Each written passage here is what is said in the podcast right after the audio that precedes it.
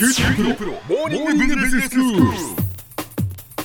今日の講師はグロービス経営大学院の村尾恵子先生です。よろしくお願いします。よろしくお願いいたします。先生今日はどういうお話でしょうか？今日は人に動いてもらえる人、まあ、動いてもらえない人そんなところについて見ていきたいなというふうに思います。はい。デール・カーネギーの有名な本に人を動かすっていう本が、まあ、ベストセラーにあるんですけれども。そうですね。カーネギーの有名な本。はい、でもまあ人を動かすっていうことではなくておそらく動いてもらう動いていただくそもそもマインドセット的には、まあ、別に本にケチをつけるわけではないんですがまあやっぱさ そういうマインドセットが大事かなというふうに思っています。はい。であのまあ、そもそもやっぱこれ考えるためには人は何で動くのかっていうことを、まあ、人の動機っていうことを考えるんですが、ええまあ、人の動機って大きく2つと言われていて、はい。えー一つはやっぱり快楽。うん。一つは痛み、まあ、痛みを避けるってことですね。快楽と痛み。はい。まあ、つまり快楽って言ってもなんかそういろんな言葉のあれがありますが、まあええ。嬉しいとか自分が嬉しい褒められて嬉しいとか、はいはい。なんか成長できて楽しいとか、ええ自分がやりたいことを実現できるとやっぱり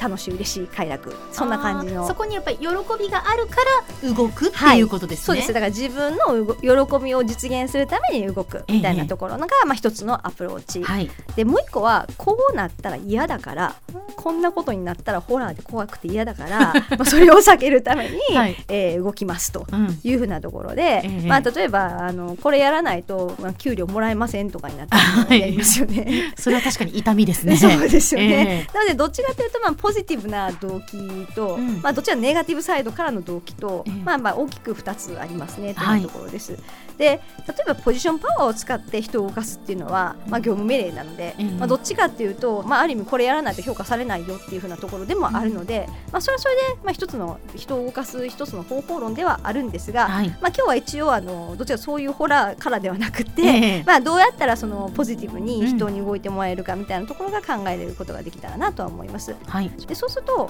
やっぱその動いてもらう本人自体が言われたからやるんじゃなくて納得してやりたいと思ってやってもらうには何が必要ですかってことになると思うんですが。そうですよね。能動的にやっぱ動いてもらうようにしないといけないですよね、そうなんです。そうするとやっぱり人間って意味付けられる生き物なんで会社にどういう貢献があるのかとか、うん。誰に役に立っているのかとか、まあ、なんでそれが大事なのかっていう目的をちゃんと伝える、まあ、そんなことが当たり前にとても大事だったりとかします、はい。でも意外とここすっ飛ばされている場合は非常に多いですのであ。そうですね。あのまあ、自分はそういったところどこまで意識できているかっていうのはぜひチェックいただきたいポイントかなと思います。はい。それからそれをするとどんなメリットがあるのか、まあ、メリットっていうとすごくねなんかいやらしい感じではありますが、はいでもやっぱりあの人間って合理的にあこういうふうにメリットあんな、まあ、それが例えば自分が、まあ、評価されるのもいいメリットですし、うん。自分のスキルが上がる、まあ、あるいは自分自身がこう成果を上げやすくなったりとか、まあ、自分の会社自身の評判が上がるとか、うん。なんかやっぱそういうふうなところが、まあ、ある意味の喜びにもつながっていく部分だと思うそうのでですねそんなところをちゃんと語れるかなみたいなところも大事かなと思います。はいまあ、あとはじゃあ当然その動いてもらう人人間もいろんなタイプがあるので、まあ、その人によってどういうアプローチでその動いてもらうのかっていうことを見分けることも実はとても大事なんですよね。なので人をやっぱりすごく自由に動いてもらえてる人っていうのは、ええそもそも人にすごく関心があって。この人はこういう思いで仕事してるよねとか、この人にとってのこう喜びってこういうことだよねってやっぱりよく知ってるんですよね。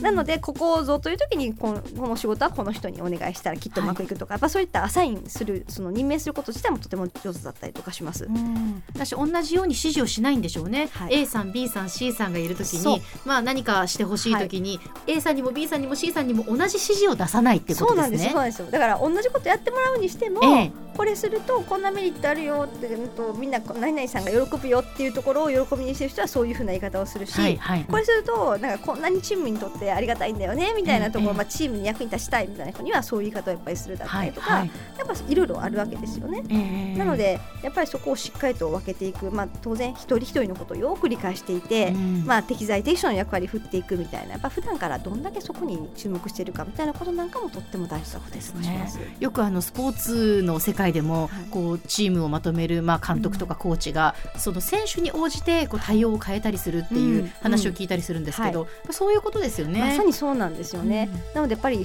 れた、まあ、その人っていうのはやっぱり一人一人一人すごく関心を持っていて、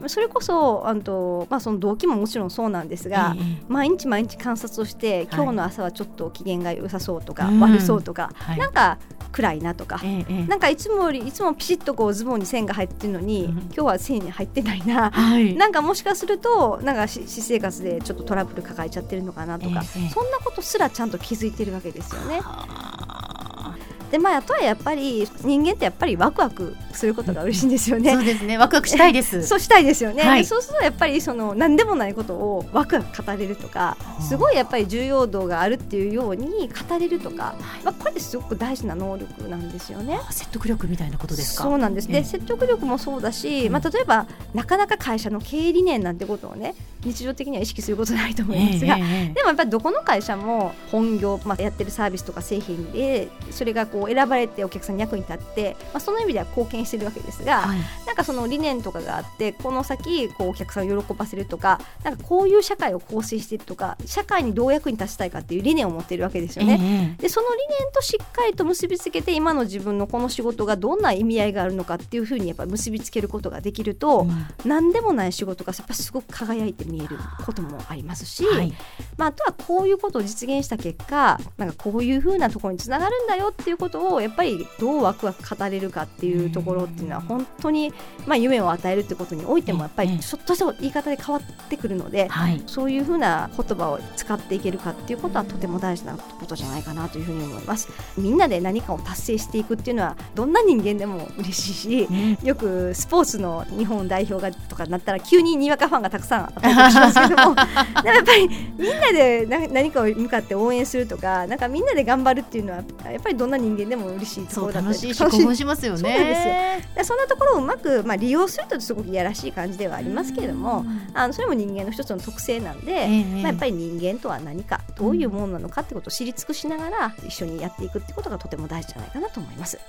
では先生今日のまとめをお願いします。はい、えーまあ、人間とは何かですが、まあ、やっぱ原点は人の役に立つとか認められるってやっぱそんなところをやっぱり求めてるものなんですよね。でそんなところの人間理解と、まあ、あとやっぱ一人一人をリスペクトして普段からどんな人なのか、まあ、そんなことを注目することが、まあ、最終的に人に動いてもらいやすいかどうかお分かれ目だと思いますので、えー頑張っていきましょうということでしょうか。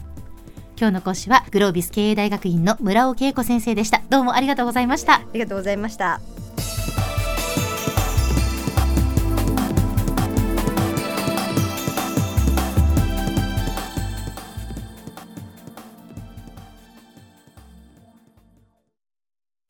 キューティープロは通信ネットワーク、セキュリティ、クラウドなど QT ネットがお届けする ICT サービスです。九州中に展開した光ファイバー網を基盤に一番身近なビジネスパートナーとして九州の企業自治体の皆様をサポートします。詳しくは QT プロで検索を。